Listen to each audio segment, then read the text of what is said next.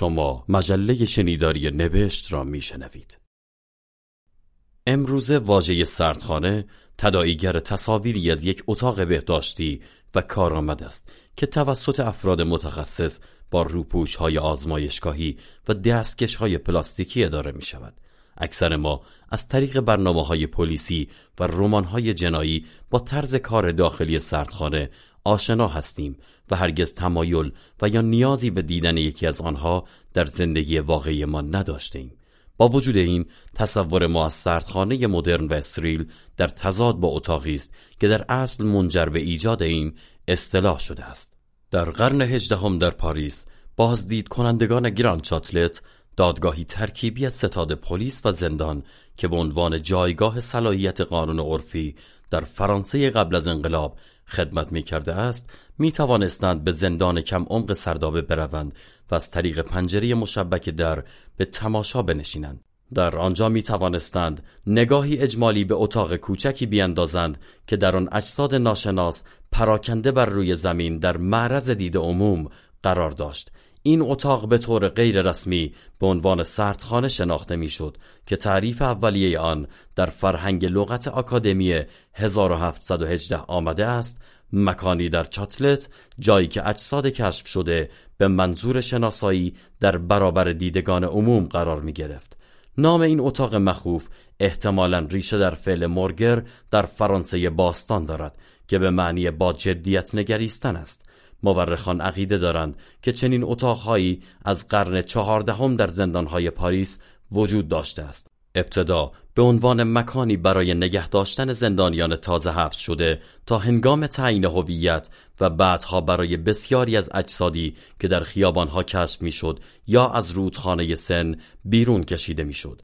در واقع اجساد بسیاری در این رودخانه بود هم قربانیان قتل و هم خودکشی کنندگان به طوری که تور بزرگی از این سو به آن سوی رودخانه سن گسترده بودند تا اجساد را بعد از شستشو در پایین رودخانه بگیرند و از آنجا به گراند چاتلت منتقل کنند.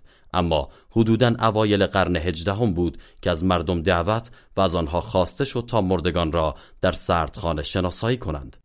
بوی تعفنی که از لاشه های سردخانه بیرون می‌زد باید تحمل ناپذیر بوده باشد و بودن مردم در معرض بیماری ها یکی از دلایل ایجاد سردخانه بهداشتی جدید در سال 1804 در ماخشینف در ایل دولاسیته بود. این ساختمان سردخانه جدید که تا آن زمان به طور رسمی با نام سردخانه شناخته می‌شد در ساختمانی به سبک معبد یونانی واقع شده بود که نزدیک رودخانه بوده و امکان انتقال اجساد با قایق را به آنجا فراهم می کرد.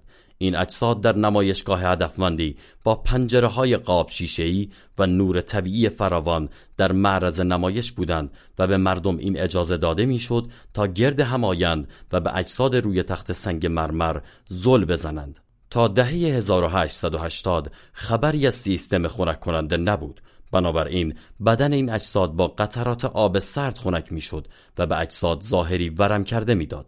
به منظور کمک بیشتر به شناسایی لباسهای جسد را از گیره های کنار مرده آویزان می کردند. موقعیت مرکزی سردخانه باعث تردد پر رونق مردم از هر طبقه می‌شد و به مکانی برای دیدن و دیده شدن و کسب آخرین شایعات تبدیل شده بود. با پیشرفت قرن نوزدهم محبوبیت این مکان به عنوان مکانی تماشایی افزایش یافت و در اکثر کتابهای راهنمای پاریس جزو مکانهای دیدنی محسوب می‌شد.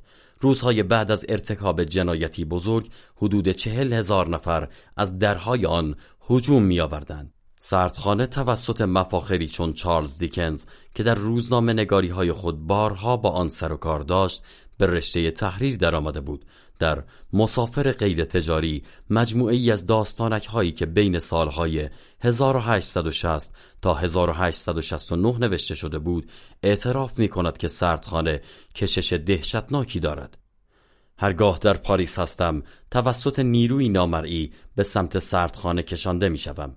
من هرگز نمی خواهم به آنجا بروم اما همیشه به سمت آن جذب می شوم.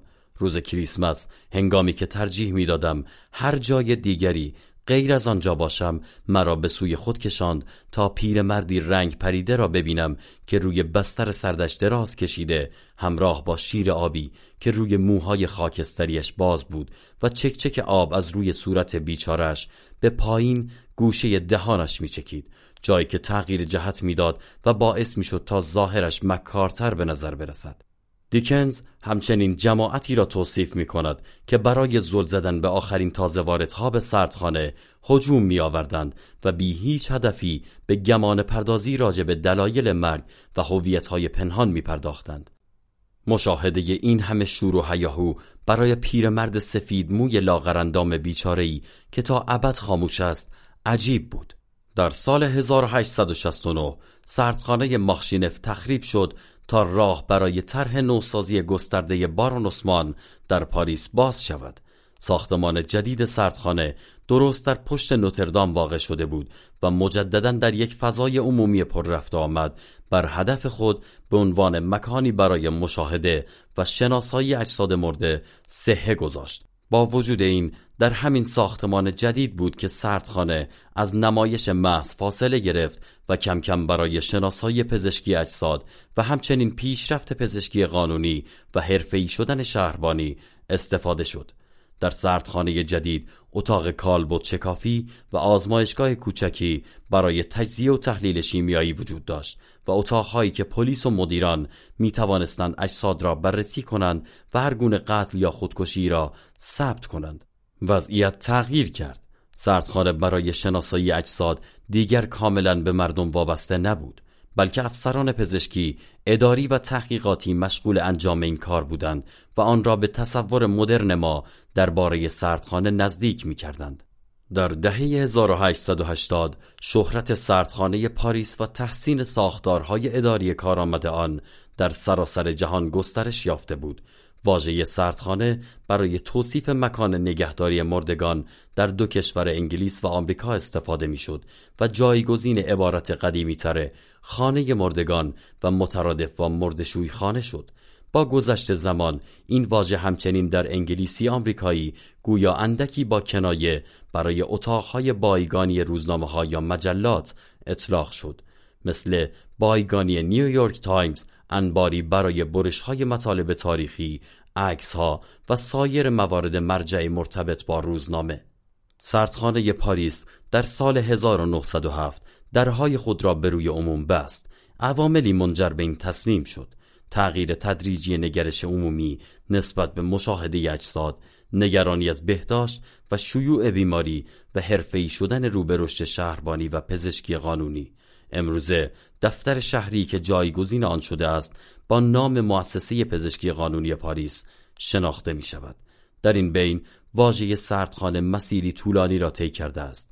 از منچش به عنوان یک نمایش تلخ اکنون به مکانی مخصوص اهل حرفه و احترام تبدیل شده است.